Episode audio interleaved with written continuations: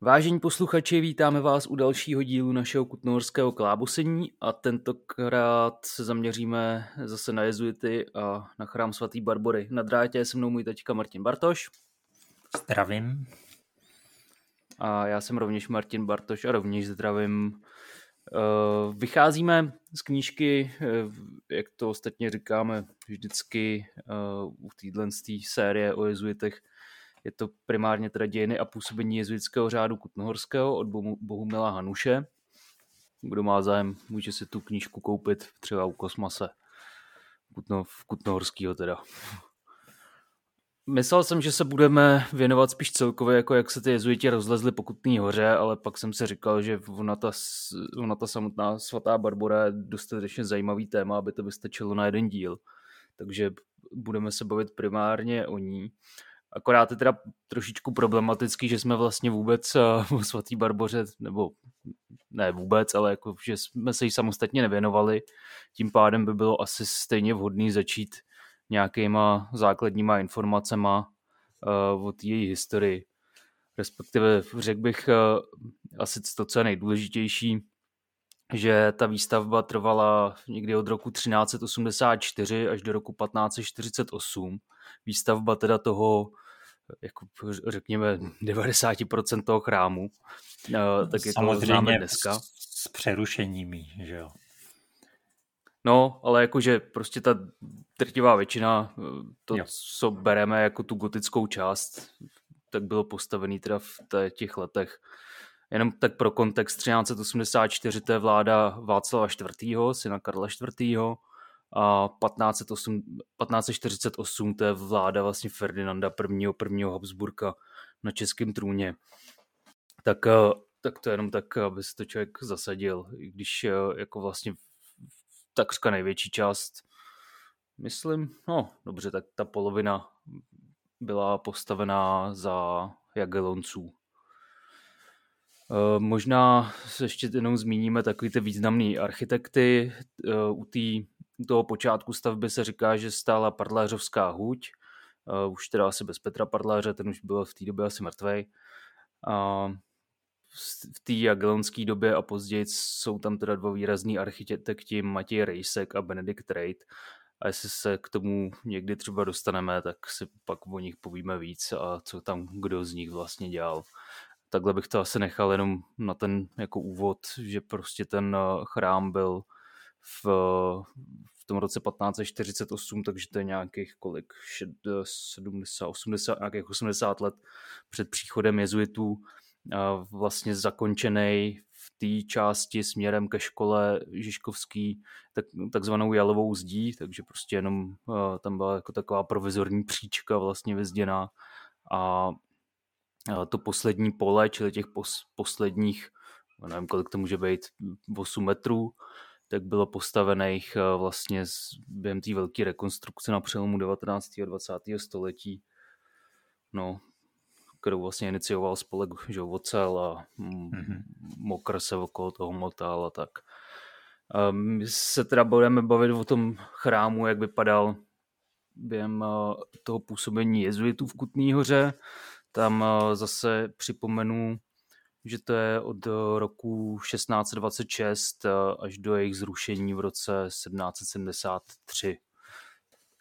Ale ještě bych se vrátil k jedné věci, a to je teda to samotné založení toho chrámu, protože prakticky my jako tady víme, že, jo, že se že ten chrám stojí na tom místě, na kterém stojí, aby se vyčlenil z působnosti sedleckého kláštera, aby ty měšťani měli vlastně možnost si tam dosazovat, jaký kněze chtějí a nebyli pod vlivem právě toho kláštera, se kterým asi v té době zrovna neměli teda nějaký ideální vztahy nebo prostě jenom chtěli být nezávislejší. A tato obrovská stavba teda byla přičleněna k farnosti Pněvice, což eh, jestli se nepletuje někde v místech dnešního Dolního Žižkova, ale já vlastně ani nevím, jestli se ví, kde přesně ta obec byla. Dneska má teda ten původní kostel, co v Měvicích eh, byl, tak má už i svůj jakoby eh, pomník tam čerstvě vybudovaný, že, zřízený někdy asi v říjnu, snad to bylo slavnostně jakoby otevřený. A je to nad Aha. vlakovou zastávkou Kutná hora předměstí, tak kousek nad ní v lese. Mm-hmm. Jestli tam přímo v tom místě přesně ten kostel stál a v, okolo něho ta ves, to je trošku jiná otázka, ale je, je to zhruba nebo nejpravděpodobnější místo, kde to mohlo být. No, takže jako ta vesnice vlastně zanikla a, a že to jako nepředpokládám, že ten dolní Žižkov je jako kontinuální osídlení tam, že to spíš jako asi bylo později. No on jako Dolní Žižkov dneska je trochu i na místě bývalý uh, cihelný, uh, takže vlastně v místě, kde se vybírala ta hlína, trošku je to tam vidět, eh, nebo docela dost je to tam i vidět, ale, čili ten dnešní Dolní Žižkov je spíš mírně mimo tu, ty bývalé Pněvice. Hmm. Takže tahle jako mini vesnička nebo jako mini farnost měla teda pod zprávou tu chrám svatý Barbory, takže jako v podstatě ten, že ty měšťani teda si mohli do, do určitý míry jako rozhodovat sami, no, ne, neměli proti sobě, když to tak řeknu, tak silného hráče, jako je opat sedleckého kláštera. Um, tady uh, to je teda jako fakticky, jak to, jako proč to stojí tam, kde to stojí, z těch jako řekněme politických důvodů a, a vlivových, ale pak ještě tady máme legendu o svatý Barboře a to je pak docela důležitá pro to, o, čem budeme mluvit v souvislosti s těma jezuitama.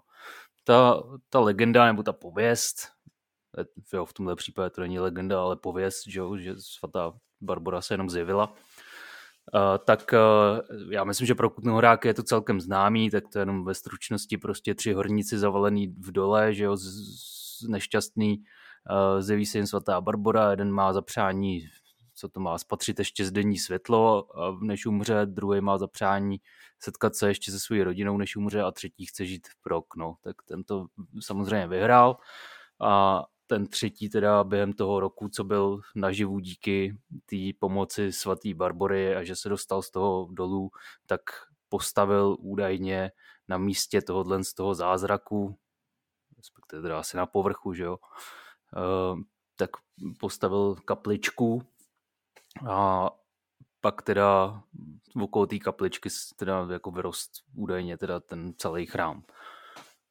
Čili jako prostě nějaká dřevěná jako boudička, že tam byla. Když teda teďka skočíme eh, do toho roku 1626, tak eh, ta kaplička tam ještě stála. Já jako nech, jako těžko říct, jestli jako to byla ta původní kaplička, nebo třeba jestli ji tam pak od někud přinesli, jo, nebo jestli to bylo jenom tak tam postavený. Ale uh, víme, že teda v tom roce 1626 uh, s pamětí Mikuláše Dačického, který v tom samém roce umřel, ale právě ten příchod jezuitů ještě zažil, takže to tam ještě na nich nenechal nic uh, suchou, tak uh, že po uvedení ty jezuiti vlastně tu kapličku zbořili to se samozřejmě, jako takhle Dačickému se nelíbilo vůbec nic, co ty jezuiti prováděli, že jo. Ale tady, tady, tady zrovna jako tam poznamenává, že se tím ten kostel udělal zřetelnější, nebo nějak tam... No, ale jako třeba tam nadává na to, že při těch projevech, který ty jezuiti měli při tom uvedení do města, že nikdo nepoděkoval císaři a takový jako vtipný jako glosy. No, abych teda jako takhle moc uh, neskákal z Besile, tak uh, bych právě zopakoval, že teda při to slavnostní uvedení je 1. ledna 1626, takže takový hezký jako, jako prvního první je takový fajn Cimbermanovský, takže se to hezky pamatuje. A zároveň dostávají teda do užívání chrám svatý Barbory okamžitě a ten tím prvním vlastně superiorem toho řádu v Kutní hoře je Jan Dukazat, a ještě teda za jeho působení, teda teďka tady nemám poznačení, do kde byl, ale každopádně o nějakých sedm let později, v roce 1633, tak eh, nejen, že mají teda jezuiti chrám svatý Barbory k užívání, ale císař Ferdinand II. Eh, jim ho vlastně jako daruje, jako že, že jako je, je jejich. ten, je, ty jejich první akce teda v tom chrámě jsou jako uspůsobení to podle těch dobových požadavků. Ono se na ně teda hodně nadává, jakože tam teda že ho toho hromadu vyházeli, nebo nadává, no, tak někdo to může brát teda, takže to tam trošičku uklidili, ale zároveň eh, v té historii kolegy, ze který čerpá ten Bohumil Hanuš, se píše, že už eh, předtím eh, za, těch, za toho vlastně evangelického vedení, že jo, protože tady je zase důležitý mít na paměti, že ten úklid jako oni tam provádějí ne tak, že by tam byli předtím, já nevím, nějaký sedlečtí mniši nebo prostě nějaký jiný řád, ale protože oni to vlastně přebírali od evangelíků, že? nebo prostě od trakvistů a tím pádem jako ten úklid měl i samozřejmě to uh, ideologické hledisko. Ale ono právě už před eh, těmi jezuity tam prý bylo za toho předchozího působení teda těch uh, evangelíků zrušených, zrušená hromada oltářů, že, že jich tam bylo 52 snad, jako během té středověké doby, a že oni to teda vyčistili na 12, ty evangelíci. A podobně, jakože prostě ten chrám se jako měnil eh, takřka pořád. No, ale ten eh, důležitý teda jezuitský vklad byl kromě toho, že teda tam nechtěli, že o nějaký ty evangelický motivy, což třeba spočívalo v tom, že celý ten chrám vybílili a vlastně Eh, vlastně díky tomu zachránili různé malby že jo, na stěnách. Ty, ty dneska slavné malby. No. Hm. Ale zároveň teda, jak jsem říkal, eh, odstranili tu kapličku, což měl v podstatě taky ideologický důvody a tady bych se vrátil k tridenskému koncilu, abych vysvětlil, o co jde. Je to vlastně jeden z takových těch nejvýznamnějších koncilů v, v dějinách církve, protože se jako tam událo toho hodně, byla to dlouho potřebná reforma, proběh v letech 1545 až 1563, uh, eh, takže trval že jo, nějakých, je, kolik to je, 18 let.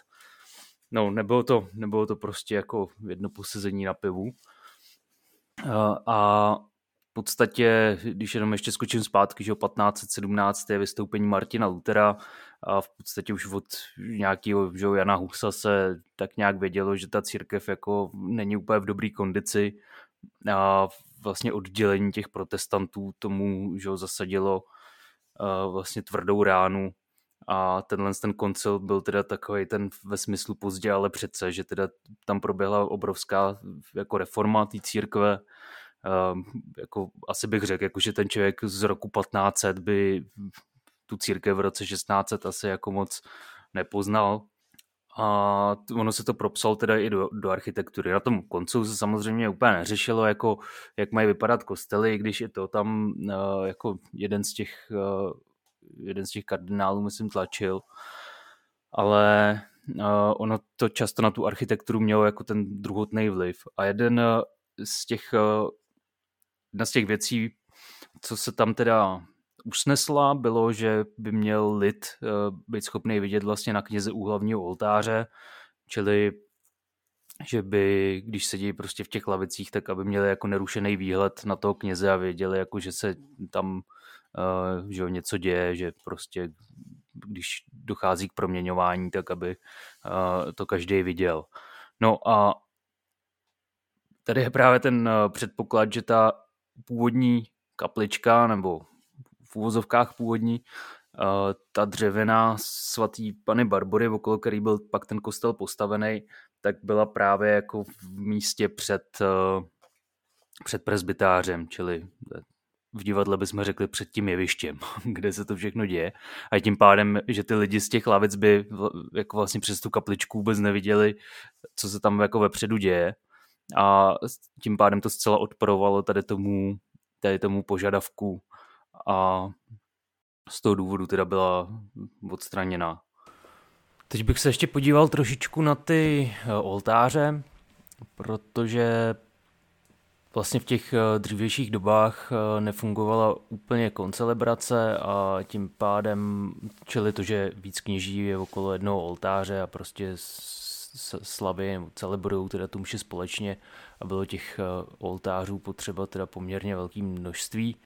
Jo, to je prostě proč se ve středověku stavily ty věnce kaplí ještě okolo toho presbytáře, jak to známe právě u těch gotických katedrál, čili v Kutní hoře, že jo, máme dvě sedlec a barborů, tak tam se to každý umí asi představit, jak ten věnec kaplí, takže tam je prostě hromada oltářů nasekaných. Oni teda, asi ty oltáře byly možná, jich bylo několik u každého pilíře taky. Jo, jo to už se pak stavilo jenom, že se, že se hodili k pilíři. No, ono to je vidět na těch emporách. Tam je myslím jeden jako naznačený. Jakože dokonce i nahoře na těch emporách, jakože byly taky oltáře, že jo, prostě byly úplně všude. Hmm. Ale ještě bych tomuhle možná řekl, ono ta, ta spousta těch oltářů, ono to souviselo uh, vlastně s, řekněme, jakoby dotacema od lidí pro ten kostel, čili že třeba zaplatil, že tam bude nějaký kněz nebo teda kaplan nějaký, který bude třeba jednou za týden nebo každý den u tohohle oltáře, které já jsem zřídil, sloužit mši třeba za moji rodinu nebo za mne a tak. Vlastně e, tím jezuité na tohle nebyli až tak navázaní, že jo, aby se museli nechat až takhle živit e, těma měšťanama. Takže možná i proto jim na nějakých těch oltářích až tak nezáleželo. No, Každopádně v, například v těch bočních lodích, eh, to jenom zmiňují teda v té historii kolegy, to jsou teda ty dneska vlastně tam ten na jedné straně Ignác Loyoli, na druhé straně František Saverský, jestli se nepletu, tak uh, tam bylo prej 7 a 9 oltářů, tak že dneska je tam prostě po jednom. Takže bylo to opravdu oltář na oltáři. Všude, o samý oltáře. Hmm. No, co se týká jako těch ztrát, eh, tak třeba tam byla prej stříbrná monstránce, vysoká tak, že člověk ani na vršek nedošá, nedošáhl, když to budu citovat. A tu třeba prej nechali šest týdnů před Bělohorskou bitvou ty evangelíci jako rozstavit na mince kutnohorští. Jo, a podobně skončila nějaká kadidelnice, která byla jako ve tvaru svatobarborského chrámu a tak. Takže, eh, takže ono už to bylo docela probraný, jo, když tam ty jezuiti přišli. Ale samozřejmě teda ten úklid jako tam prováděli taky velký. Jenom jako je potřeba mít na paměti, že prostě už, že to jako není jenom, neprováděli jenom ty jezuiti, no, že, že tam došlo k nějakým ztrátám i chvíli předtím, než oni se tam dostali. Uh, co, co oni teda vyčistili, tak byly, tak byly různý náhrobníky a podobné věci. Tohle to my si vlastně neumíme moc eh, představit, eh, ale vlastně jsem viděl jsem to v eh, Westminsterském opatství, kde vlastně je podlaha v jedné části pokrytá těma náhrobníkama. Dneska se po nich samozřejmě už nějak moc nešlape. Ale teda potom se muselo chodit dost blbě po té podlaze v Barboře, když to byl jeden náhrobník vedle druhého. No, já myslím, že ono se to dneska řeší tak, že se to, aspoň třeba co jsem to viděl v Německu, tak tam to mají hodně často jako situovaný, že máš nějaký ty buční kaple a že se to prostě všechno jako na, na, nahází v uvozovkách tam, jo, tyhle ty, ať už se to zasadí do zdí nebo na podlahy, prostě máš tam pak jako tu náhrobníkovou kapli v podstatě. No. Což hmm. ty jezuiti se s tím teda takhle asi nemazali a prostě to vyházeli. No ono v tom Westminsterském opatství je to taky, myslím, v jižní boční lodi, teda v tom v transeptu. No. V celém tom kostele to není. No a zároveň teda, eh, jak jsem říkal, vybílili ten chrám, teďka teda myšleno tak, že eh, zamalovali ty starší malby a pořídili tam i nějaký nový hmm. lavice. No a nevím, jestli to chceš říct tu takřka z jejich hlediska asi hodně důležitý, co tam vyhodili z kostela. Náhrobek, že jo, toho utrakvistického biskupa. Jo, jasně, no. No tak ten tam samozřejmě nechtěli nechat, no.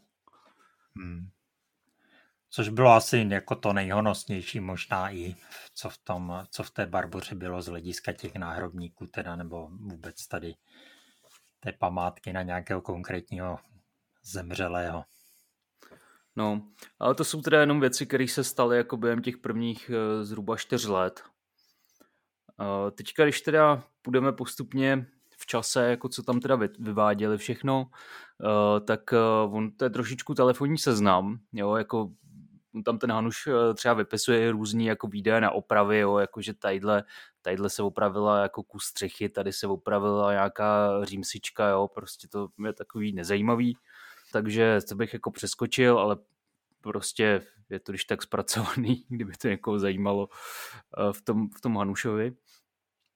Spíš, co je zajímavé, je, že v roce 1655 eh, získal chrám ostatky svaté Barbory, což je jako skvělý, že jo? hlavně teda, že získal ostatky světice, o jejímž eh, existenci se pochybuje, a tak, ale že jo, good for them.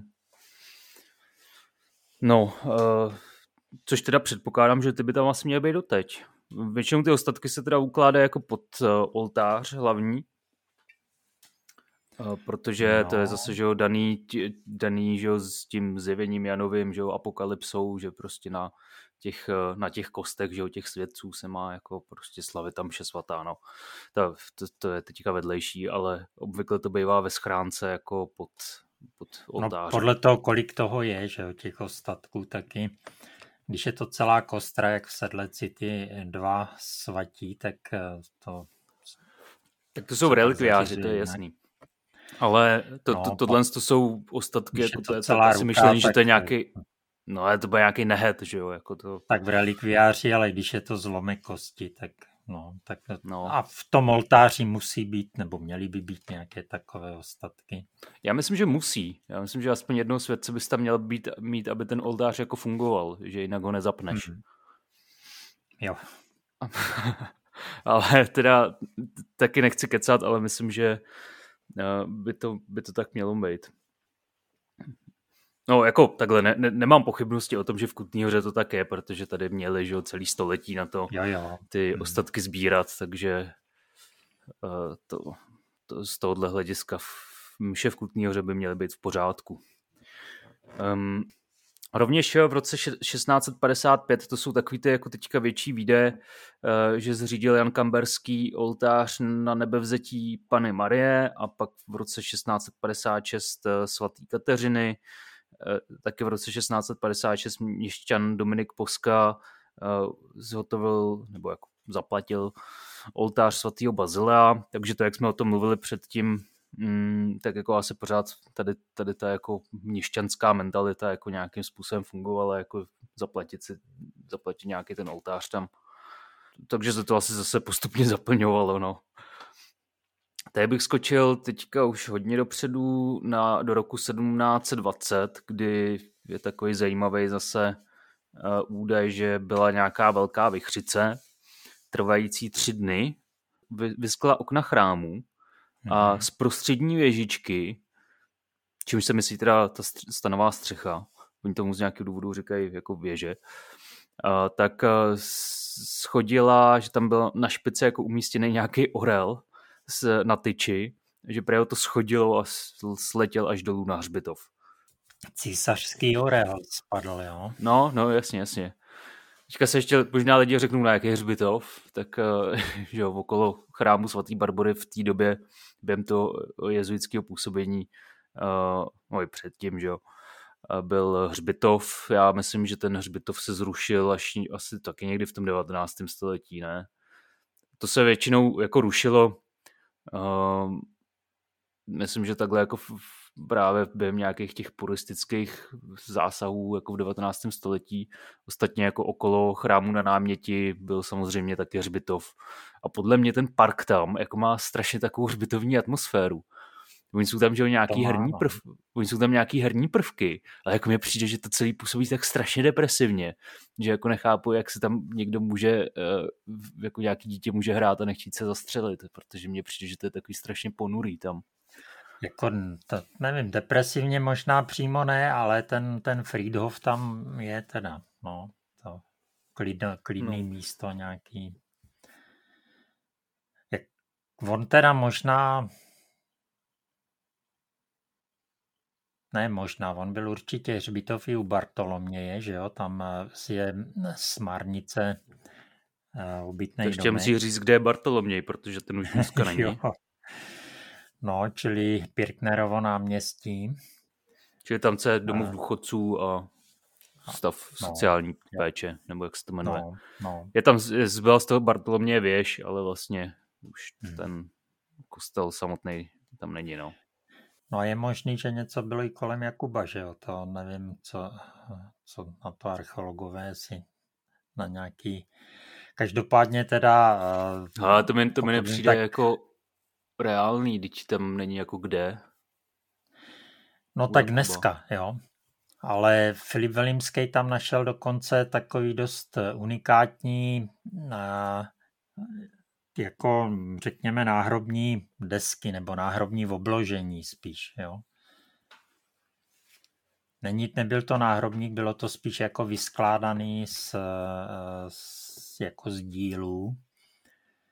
A válelo se to pak teda někde v tom příkopu nebo v čem kolem je eh, Vlašského dvora, jo. Takže eh, někdy v, ne už té jezuitské době, ale někdy za to eh, Karla Václava IV. tam ten hřbitov možná ještě byl. Hmm.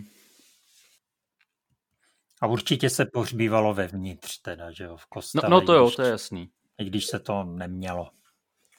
Uh, hele, teďka bych se dal ještě krátkou, krátký telefonní seznam z cyklu, jak církev, církve k majetku přišly, respektive katolická církev v tomhle případě, protože jsme zmiňovali v tom předchozím díle, že uh, jezuiti dostávali různý dary od kde koho, ale on uh, samozřejmě dostával dary i chrám svatý Barbory, jakožto teda ta instituce, takže bych jenom zmínil, tady od roku 1627 mám že Jan Kašpar ze Žerotína 16 zlatých na ozdobu chrámu, 1631 eh, získal chrám jako eh, dům po vdově Ludmil, Ludmile Koliášové, 1647 paní Sudková dala 300 zlatých, paní Anna Studenová věčný úrok z tisíc kop, paní Rusíková 300 kop, 1654 Jiří Bílek, což byl primátor Kutní hory, dal 4000 na hlavní oltář, ten se plácnul přes kapsu.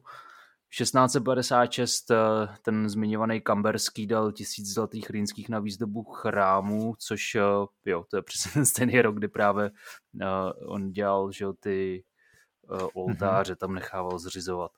Jo, takže pak samozřejmě ty donátoři měli i nějaký, jako mohli mít i nějaký vliv uh, na to, kam ty peníze půjdou. Pak tady uh, už jako úplně vlastně takový ten bizárek, a zmiňovali jsme to už posledně, že spousta těch darů byla směřovaná třeba přímo na oltář Pany Marie a i na tu samotnou sochu gotickou, co tam je té Pany Marie a, a to je teda jak ty finanční příspěvky, tak ty, i to, co jsme říkali v minule, že měla ty různé korunky, šatičky, řetízky a tak dále. Takže ta, uh, takže, že, takže některé ty dary prostě směřovaly přímo i k ní. A samozřejmě tam je pak že ještě ten aspekt těch poděkování jako uh, paně Marie za nějaký uzdravení, takže k téhle soše pak třeba směřovaly i vlastně nějaký jako různý odlitky části těla, která, uh, kdy ten uh, člověk teda věřil, že, že pana Marie mu pomohla s nějakým takovým problémem. Jo, ať už to jsou prostě, já nevím, nějaký nohy, ruce, nebo třeba i miminka celý, jo, a tak.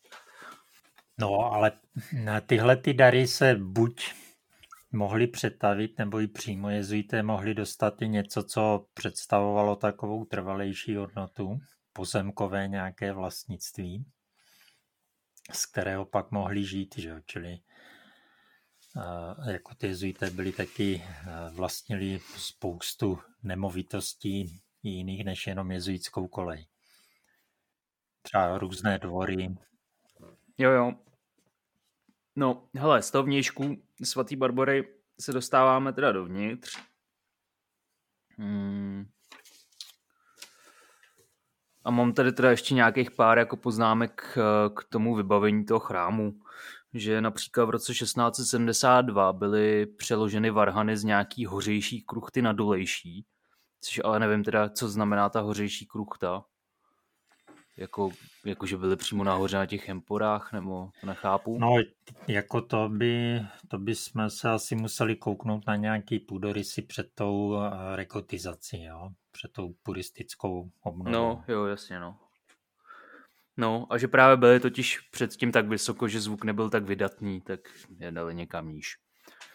No, eh, v roce 1672 byla, což je teda ten samý rok, odstraněná ta gotická archa, čili prostě ta, jako ten gotický oltář, co tam byl, tak ten teda oni někam zašantročili. Na ty empory. Jo, no. A místo ní teda postavili jako honosný barokní oltář, čili uh, že ten základní rozdíl mezi gotickým oltářem je, že to má jako vlastně takový křídla, jako, jak to popsat, že to je taková jakoby knížečka, uh, že se to tak jako otevírá, čili to, co tam je vlastně jako dneska v Barboře, když to ten barokní oltář je vlastně, má, má ten styl takový tý jako architektury úplně toho uh, vypadá to vlastně trošičku jak portál, jo, nebo prostě takový um, je to, je to prostě takový hodně, hodně jako, jak se tomu říká, když u bank jako chceš, používáš ty antické prvky, abys, jo, stabilní, takový jako, takový prostě to, no. A jako bývají výškově jako dost velký, čili dost často u kostelů jsou pak zazděný ty okna, co jsou za tím oltářem, že jo, když to v gotice a ty archy zase tak vysoké nebyly. Mm-hmm. Tady třeba jenom jako pro dokreslení, ale to už je extrém, jenom samotný obraz v Sedlecké katedrále v hlavním oltáři má výšku, tuším, asi 6 metrů, nebo měl výšku, jo to na nebevzetí Pany Marie. Předpokládám teda, že to bylo dneska hmm. ve Vysokém mítě. A, takže to ty gotické oltáře byly z, po zavření spíš řekněme takový čtverec, po otevření spíš ležatě obdélný, když to ty barokní to jsou spíš jako na výšku orientované. Když to tá, tak řeknu možná nevodně monstra. A proč proč je ten obraz ve Vysokém mítě? No jak se likvidoval klášter, tak si ho tam koupili za jo, zlomeček ceny. Hmm. Naštěstí nebyl zlikvidovaný, odvezli ho tam a teď je snad restaurovaný. No, ve Vysokém mítě jsem byl minulý týden. Mají pivovarku je bák. jo. To je vtipný, no. Jo, tam nejdálkový pochod bácký šmajt asi nejspíš. To bude tam, když se to tak jmenuje. Teda my jsme tam byli jenom v tom pivovaru na obědě, jinak jsme byli, byli jo. to myšli. To je hmm. fakt pěkná. A taky tam byli jezuité, že jo? Nebo ptáne tam piaristé. Ne, tam byli piaristi. Ale mimochodem, počkej, když se teda uděláme odbočku, mně přijde, že jako, jak Čechy mají jako jezuiti, tak ta Morava má spíš ty piaristy, ne? Mně přijde, že, že na Moravě většinou jsou spíš ty piaristický koleje nebo školy. Já nevím, no tel, Telč má jezuity, že jo, Velehrad, hmm. to, teda to jsou až teďka jezuité, tam byli cisterciáci. Já teď takhle jako přímo nevím, ale... No já právě se říkám, že to jsem si chtěl vzít jako mapu a udělat si špendlíčky, jako kde byl kdo. Ale, ale protože třeba možná... v Mikulově, že jo, myslím, tam no, byli no, piaristi. To jsem chtěl říct, ono to možná souvisí s nějakým momentem konkrétním, takže ten, on ten Dietrichstein, kardinál Dietrichstein měl asi radši piaristy možná.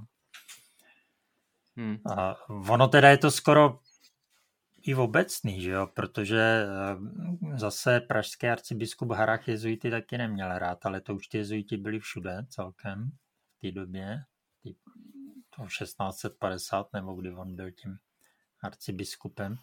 Když to na Moravě za ty 30 letý války vlastně byl takovou tou hlavní duchovní osobou ten kardinál Dietrichstein. A možná měl radši ty a tak je zase, je zase jako otázka, nakolik na tohle měl biskup vliv, že jo? protože třeba jezuity do Kutný hory přitáhl vlastně ten vřesovec, že jo?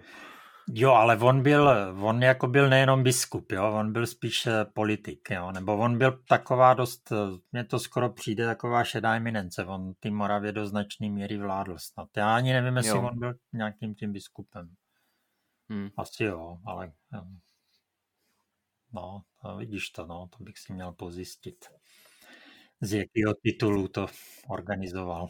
Když jsem zmínil Vřesovce, tak se zase právě takhle oslým úzkem vrátíme zpátky k tomu baroknímu oltáři, protože ten byl teda zničený nebo prostě vyhozený během té puristické opravy, eh, čili té jakoby regotizace na přelomu 19. a 20. století.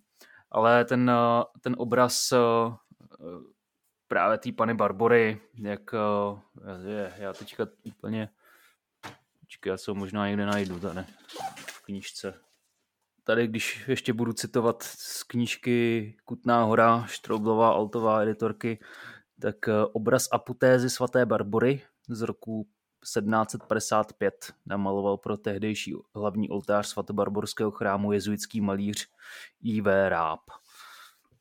Ignác, myslím. Že jo. Mm-hmm. Je to, on tam teda eh, je pořád ten hlavní ten obraz, ačkoliv teda ten oltář byl eh, zrušený a nahrazený zase teda tou gotickou, jako neogotickou teda archou. A ten obraz je, když vejdete uh, teda tím normálním vchodem, jakože tím bočním, teda od uh, jezuitský koleje, tak hnedka vpravo na stěně. Jakože tam, co jsou nad, jako v podstatě nad dveřma do zákresté, že jo, to tam visí. Je na něm teda zajímavý, že kromě toho, že tam je teda ta svatá Barbara samozřejmě, tak eh, je tam právě zobrazený i ten údajně teda Mincmistr Vřesovec, eh, jako jeden z těch jako adorovatelů, když to tak řeknu, pak je tam samozřejmě Havíř a je tam teda i vymalovaná už eh, ta jezuitská kolej, což vlastně dává smysl, ta byla dokončená už 1680. No, takže je tam prostě zároveň i jako krajinka průhled do města, eh, takže je to takový jako velmi kutnohorský. Ale teďka teda, já jsem říkal, že to bylo 1672 a tady to mají kolik? 1755? Jako ten obraz, nebo co? Teď ne, nevím. No, tak asi nejspíš udělali napřed tu jako napřed tu architekturu až když se o kolik to je, o 40 let později Ignác Ráb narodil, tak jim mohl tam něco namalovat. To dává smysl. Takže tam asi v tom roce 1672 byl nějaký jiný eh, obraz. Jdem dál. 1675 eh, byl eh, zřízený oltář svatého Ignáce, 1676 tři menší oltáře svatého Františka Ksaverského a samozřejmě dal, řada dalších.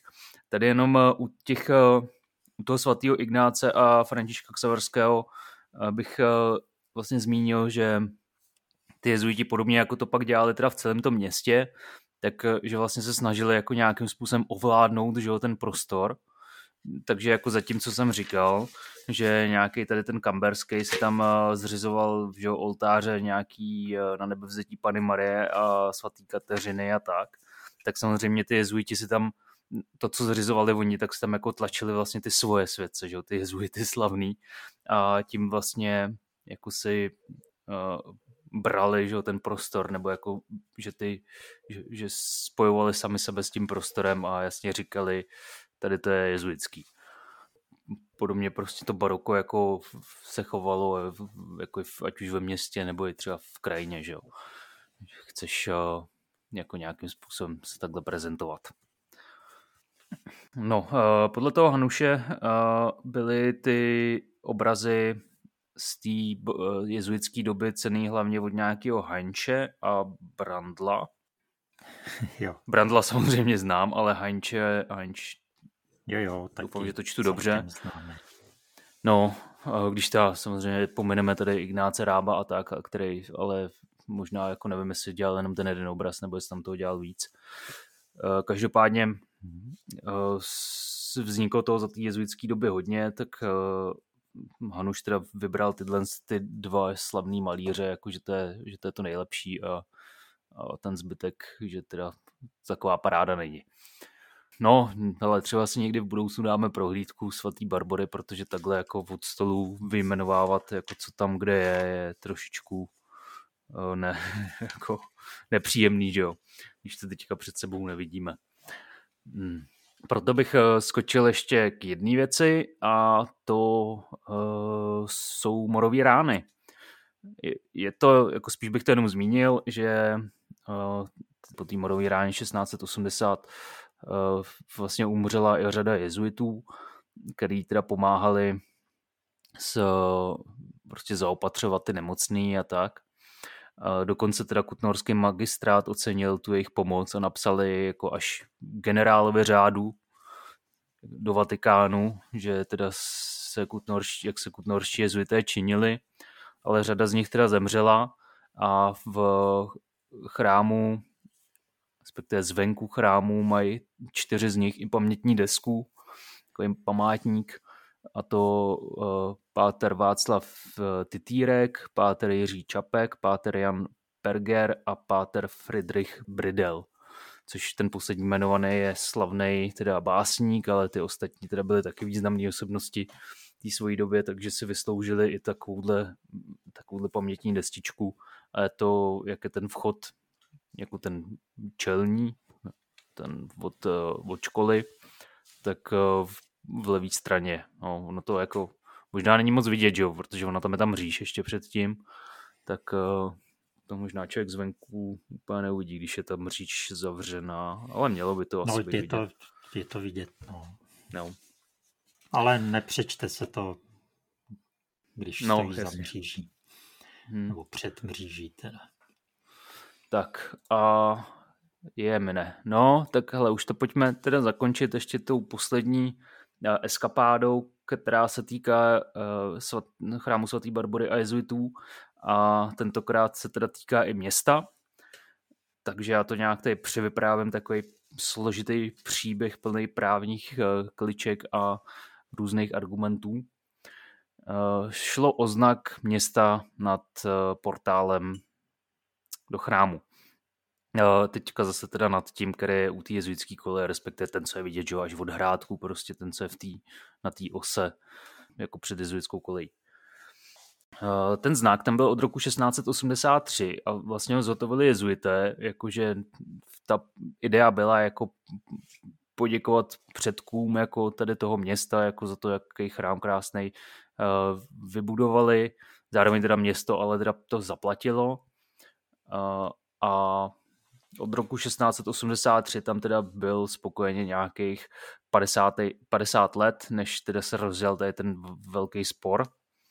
A ten spor byl teda na pozadí i mnoha jiných sporů a to právě z toho důvodu, že v roce 1732 nastoupil jako rektor koleje Fabián Veselý, a to byl asi zřejmě dost nepříjemný člověk, který jako jednal s tím městem s, jaksi s velkou arogancí a v podstatě ty spory jako uměle jako vyhledával, protože to není možné, aby jako se dostal do tolika sporů jako omylem. A, mimo jiné například zakázal trhy před kolejí, který tam město pořádalo na té jako cestě prostě mezi Barborou a Hrádkem. Uh, uzavřel nějakou starou cestu bránou, čili nějaká jako cestička, asi jsem to pochopil, že to možná byla na, nahoře jako nad kolejí, takže tam jo, jo. prostě postavil bránu a zakázal těm lidem tam chodit. Velmi zhruba, jak se dneska jde uh, k tomu dolu muzejnímu, jo, nahoře, k tomu takovému hmm. trejvu a pak se schodištěm jde dolů, tak to by ta ulička šla. A na druhé straně vlastně ta branka se ještě do dneška dochovala, je to vlastně za tou hospodou Barborkou, nebo jak se to jmenuje.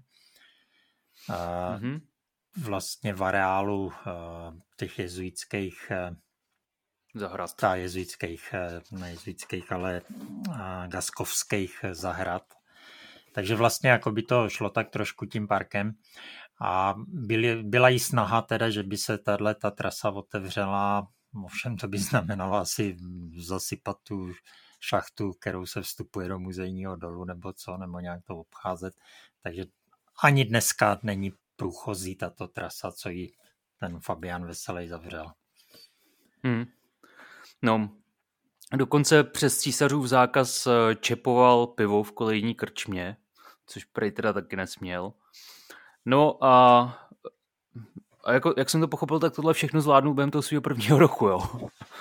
A, a, a rovněž teda začal měnit eh, střechu. Na Barboře. Na Barboře. O té jsme teda vůbec nemluvili, takže o té bych uh, se ještě zmínil teďka, protože teda to město s tím taky úplně nesouhlasilo, že se bude jako měnit uh, úplně ten vizuál tý, toho chrámu. A on teda tu starší stanovou střechu, nebo jak oni o tom občas mluví jako věžovou, tak teda strhnul, protože byla právě teda ve špatném technickém stavu, to samozřejmě, jako, to samozřejmě teda říkali i ty i to vedení toho města, jako že se s tím musí něco udělat, akorát se teda tu opravu představovali jinak než eh, ten Fabian Veselý. A on eh, se, on ji teda jako prostě celou schodil a dal tam teda sedlovou střechu, která tam byla až do té přestavby chrámu eh, na přelomu toho 19. a 20. století. Problém té sedlové střechy byl teda v tom, jako že byla strašně těžká, vlastně způsobovala statické problémy a taky teda samozřejmě v tom, že se těm, to mě těm měšťanům nelíbilo, že to takhle jako výrazně změnil ten prostě ten styl, jak ten chrám vypadá.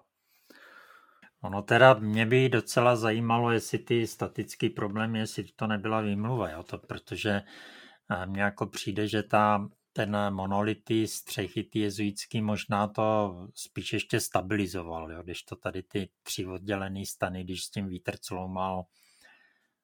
No, docela by mě zajímalo, jak to jako doopravdy nějak je.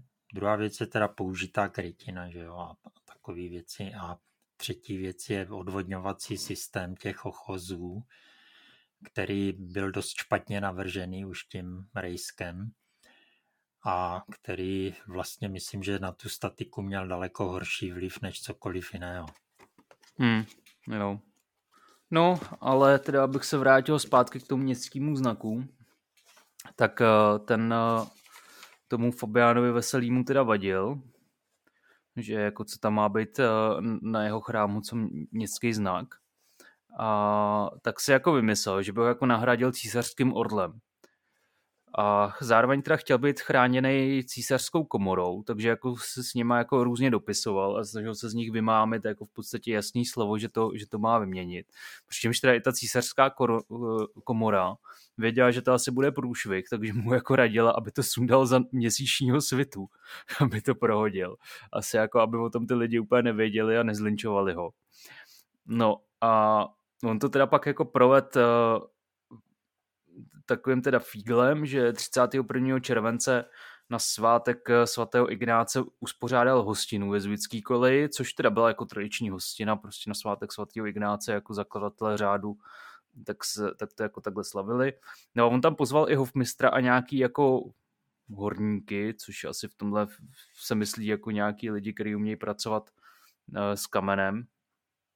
A uh, když se setmělo, tak jako vyklouzli nějakou jako brankou na ten hřbitůvek, co u Barbory byl.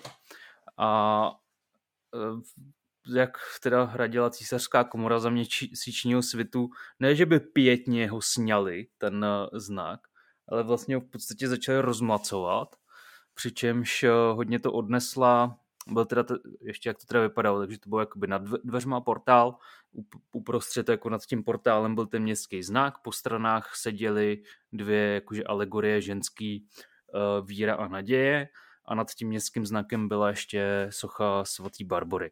Tak uh, tu Barboru srazili na zem, urazili jí hlavu i ruce, ty, uh, tu víru a naději tu totálně rozmlátili a ten, ten znak prej jako byl z nějaký, asi byl z nějakého jiného materiálu, jako nějakého tvrdšího kamene. Takže jim to prej strašně jako trvalo jako ho nějak uh, taky jako vomlátit natolik, jako aby nebyl poznat. No, ty uh, zbytky pak ještě drze vlastně nechali ležet na zemi, aby lidi až ráno půjdou na mši, protože, jak říkám, bylo to hnedka nad tím portálem, tak aby ještě ty zbytky toho znaku jako pošlapali. Takže to už je vyloženě čerá zlomyslnost. No, uh, to se stalo teda 31. července 1733, takže vlastně těch 50 let potom se tam ten za spolupráci jezuité a město ten znak eh, zřídili a pak se teda jako město si stěžuje zároveň a ten no, zároveň ten rektor jede svoji vlastní linku a ten spor vlastně trvá 8 let a Jo, a ten uh, rektor to, to říká jako, že prostě tam žádný město nechce, teď to město nepatří. Město se říká, teď to, že tam je náš znak vůbec neznamená, že nám to patří, to my víme, že nám to nepatří, ale právě argumentují tím, že když se tam ten znak zhotovoval, tak, tak to byli sami jezuiti, kdo tím jako dával najevo vděk uh, městu, respektive těm jako předkům těch měšťanů. A v roce 1740 eh, vyšel císařský dekret, kde ještě eh, se operovalo s eh, variantou, že, že by teda tam byly oba ty znaky, jakože ten městský, ten císařský, že by byly nad sebou. Teďka ten rektor se zase jako strašně vymlouvá, že, že když tam je nad tím okno, teď se to nevejde pod to okno, to budeme muset to okno zazdít a na to já zase nemám jako povolení, takže uh, pak, tam, jako pak tam přiběh nějaký Čičumunda s metrem, změřil to, řekl, že se to tam úplně v pohodě vejde, takže zase jako ten rektor už neměl na co se vymlouvat, tak se ještě vymyslel, že místo aby to, toho, aby tam byla víra a naděje, takže tam budou dva havíři. A teďka a teďka jako to postavil na tom. to je jako vtipný. Jo, jako asi, aby si nějak zachoval tvář, jako že ten spor úplně neprohrál, jo. A, a teďka se, teďka se vymlouval jako prej na to, že to je jako horník, eh, jako, eh, že to přece byli horníci, kdo postavil ten chrám. A ty, a ty měšťani řekli, no jo, ale to byli horníci s velkým H. To postavili kutnohorský měšťani a ne havíři, jo, že, že to, protože horník je to stejný jako Pražák, že to znamená, že to je obyvatel Kutní hory. Tak ještě tam vysvětlovali tohle. No, každopádně, eh, jako je to docela vtipný a je tam prostě, je to teda poměrně dlouhý text, jo, tohle to jsem teda čerpal z něčeho jiného, to bys mohl říct možná ty, z čeho to bylo. A teď nevím, jak se jmenoval jménem, ale Lor, z kutnohorských příspěvků k dějinám vzdělanosti české, tam jeho článek o sporech eh, města s jezuity. Jo. Nebo dva články, které se tomuto tématu věnují. No a abych to teda dokončil, tak eh, v roce 1741 už eh, císaři úplně došla trpělivost a řekl, že prostě jezuiti tam musí vrátit to, co tam bylo v naprosto nezměněné podobě, prostě ať tam vrátí ten znak, ty sochy, ať to udělají stejně vlastně, jak to bylo, než to rozmlátili. Tak uh, tím vlastně ten spor se zakončil. Teda ještě se nezakončil, protože ještě ten rektor aspoň říkal, že se blíží zima a že to bude dělat až na jaře, no. ale, ale nakonec to tam teda udělali, ale dneska to tam stejně zase není, že jo. No to mně přijde takové vypovídající, že je vidět, že i tomu městu ve skutečnosti nešlo o ten znak, ale o to hádání se jezuitama, kdo to vyhraje. Protože při rekotizaci chrámu ten znak vyhodili, nikdo se o něho nezasazoval. A dneska pravděpodobně je to teda ten samý znak, co byl na té barboře vezděný do pěrné zdi v těch eh, Brauerových, Brojerových, nebo jak se to má vyslovovat, sadu pod eh, Vlašským dvorem, poblíž eh, té Žižkový brány takzvané. Mhm. Ty, tak to se půjde někdy podívat. Já bych řekl, že je to ten znak z té Barbory. Jo. No, no tak jako já zase chápu, že, že on byl asi hodně barokní, že, že se jim tam jo, jo. turistům prostě nelíbil. I ten portál byl barokní, ten eh, severní. Takže v rámci hmm. regotizace tohohle portálu to tam všechno vyházeli. Ale dobrý, tak uh, tady podle našeho počítadla už jsme zase přes hodinu, i když to se snad hmm. zase se stříhá pod, ale asi bych to teda radši takhle zakončil a nějaký jako další jezuitský stavby a, a patálie budeme řešit zase někdy příště. Jo. Jo? Jo, jo. Je to ještě dost. No, no je, no.